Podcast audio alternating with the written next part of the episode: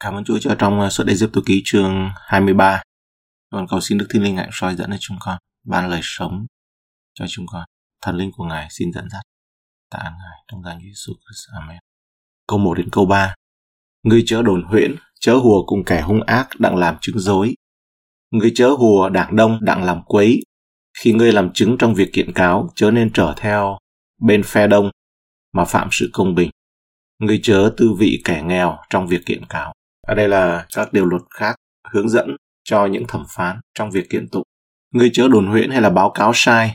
Mạng lệnh này được kết nối với mạng lệnh tiếp theo vì việc lưu hành một báo cáo sai đã và là một cách cơ bản để tiếp tay với kẻ ác và theo bên đám đông để làm điều ác.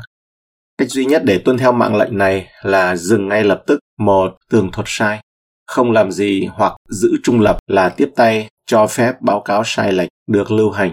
Người phát tán và kẻ nhận các báo cáo sai sự thật là vu khống, đều là tội phạm như nhau.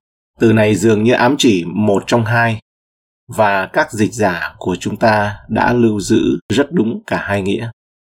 Vì vấn đề là một báo cáo sai, nên hỏi và yêu cầu bằng chứng từ người đưa cái lời tường thuật, và bằng chứng theo yêu cầu trong kinh thánh là từ hai hoặc ba nhân chứng là điều đúng đắn.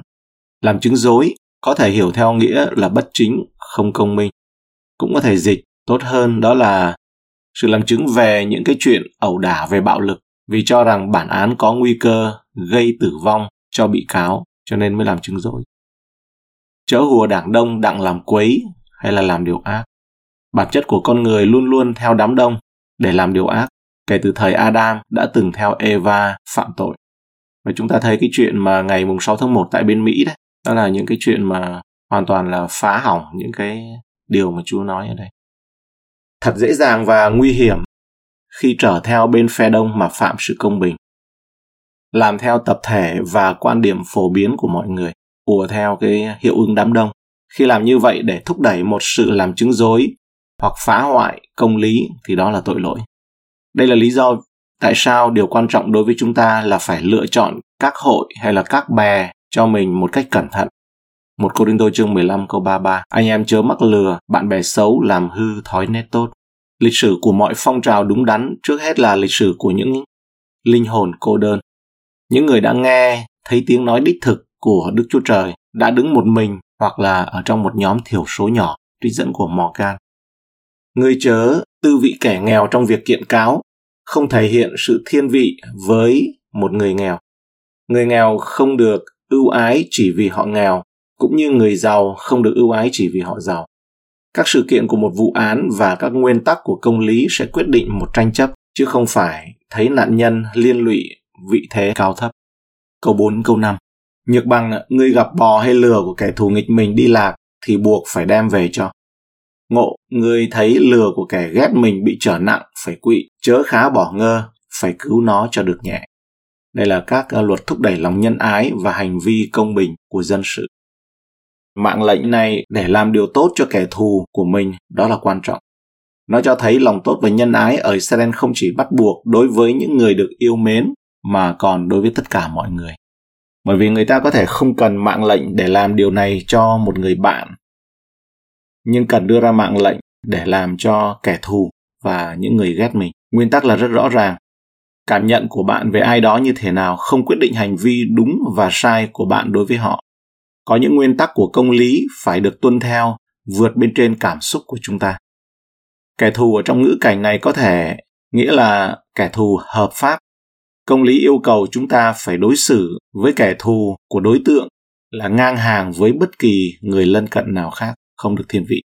Câu 6 trong cơn kiện cáo, ngươi chớ phạm quyền lợi của người nghèo ở giữa vòng ngươi đức chúa trời biết rằng người nghèo luôn dễ dàng bị bỏ quên trong việc xét xử công bình. Người nghèo không làm có quyền trong một cuộc tranh chấp pháp lý. Nhưng đừng bao giờ ngăn cản họ nhận được một phiên điều trần công bằng và công lý là chỉ bởi vì họ nghèo. Nhiều khi là cậy cái đó đó. Câu 7 ngươi phải tránh xa các lời giả dối, chớ giết kẻ vô tội và kẻ công bình, vì ta chẳng hề tha kẻ gian ác đâu. Việc quảng bá lẽ thật là điều cần thiết theo luật pháp của đức chúa trời đức chúa trời biết con người có bao nhiêu điều ác và sự bất công được biện minh bằng lời nói dối. Vì vậy, Ngài nhấn mạnh việc nói sự thật trong đời sống hàng ngày và thực hành pháp luật mà Ngài ban cho. Mạng lệnh chớ giết kẻ vô tội và kẻ công bình, không chỉ nói lên sự cần thiết phải bảo vệ sự sống khi còn trong bụng mẹ, mà còn cho thấy những trường hợp công lý đòi hỏi cái chết của kẻ có tội và kẻ ác. Trong bụng mẹ đó là không có nạo thai đấy. Câu 8. Người chớ nhậm của hối lộ, vì của hối lộ làm mờ mắt người thượng trí và làm mất duyên do của kẻ công bình. Trong việc cổ vũ công lý, Đức Chúa Trời cũng truyền lệnh chống hối lộ. Cụ thể là Ngài truyền lệnh chống lại việc nhận hối lộ. Những người đưa hối lộ không thể tồn tại nếu không có những người mà nhận hối lộ. Những cái cụm từ như thế này, nếu gặp bò hay lừa của kẻ thù nghịch mình, hoặc là kẻ ghét mình, hoặc là chớ hiếp đáp người ngoại bang, Đức Chúa Trời truyền lệnh cho dân Israel phải thể hiện lòng tốt và sự công bằng đối với những người mà bản chất họ có thể không tử tế. Trong thời gian sau đó, một số rabbi Do Thái dạy rằng có nghĩa vụ hoặc ít nhất là một sự cho phép là được phép ghét kẻ thù mình. Nhưng ở đây sự công bằng và nhân từ đã được truyền dạy cho cả những người ghét bạn. Ngay cả như Chúa Giêsu đã nói rõ trong dụ ngôn người Samari nhân lành, Luca chương 10 câu 30 đến 37. Ở trong câu chuyện này thì nói người Samari là là một cái người bị hắt hủi nhưng mà lại nhân lành hơn là người à, Levi và thầy tế lễ là thấy người bị cướp ấy thì hai người kia không giúp nhưng mà người Samari nhân lành thì lại giúp.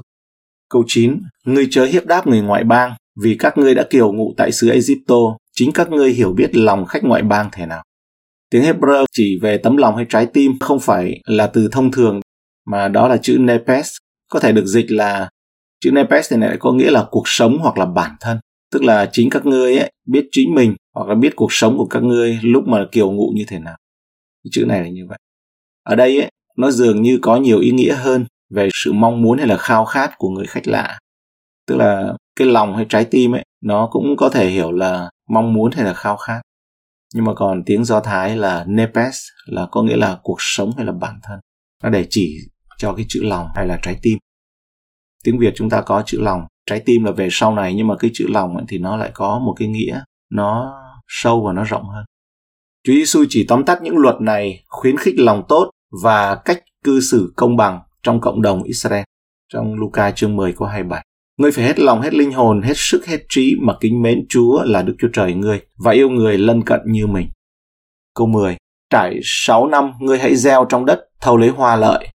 Đây là luật về nghi lễ thành kính để dâng lên cho Chúa. Và nguyên tắc của ngày sa bát.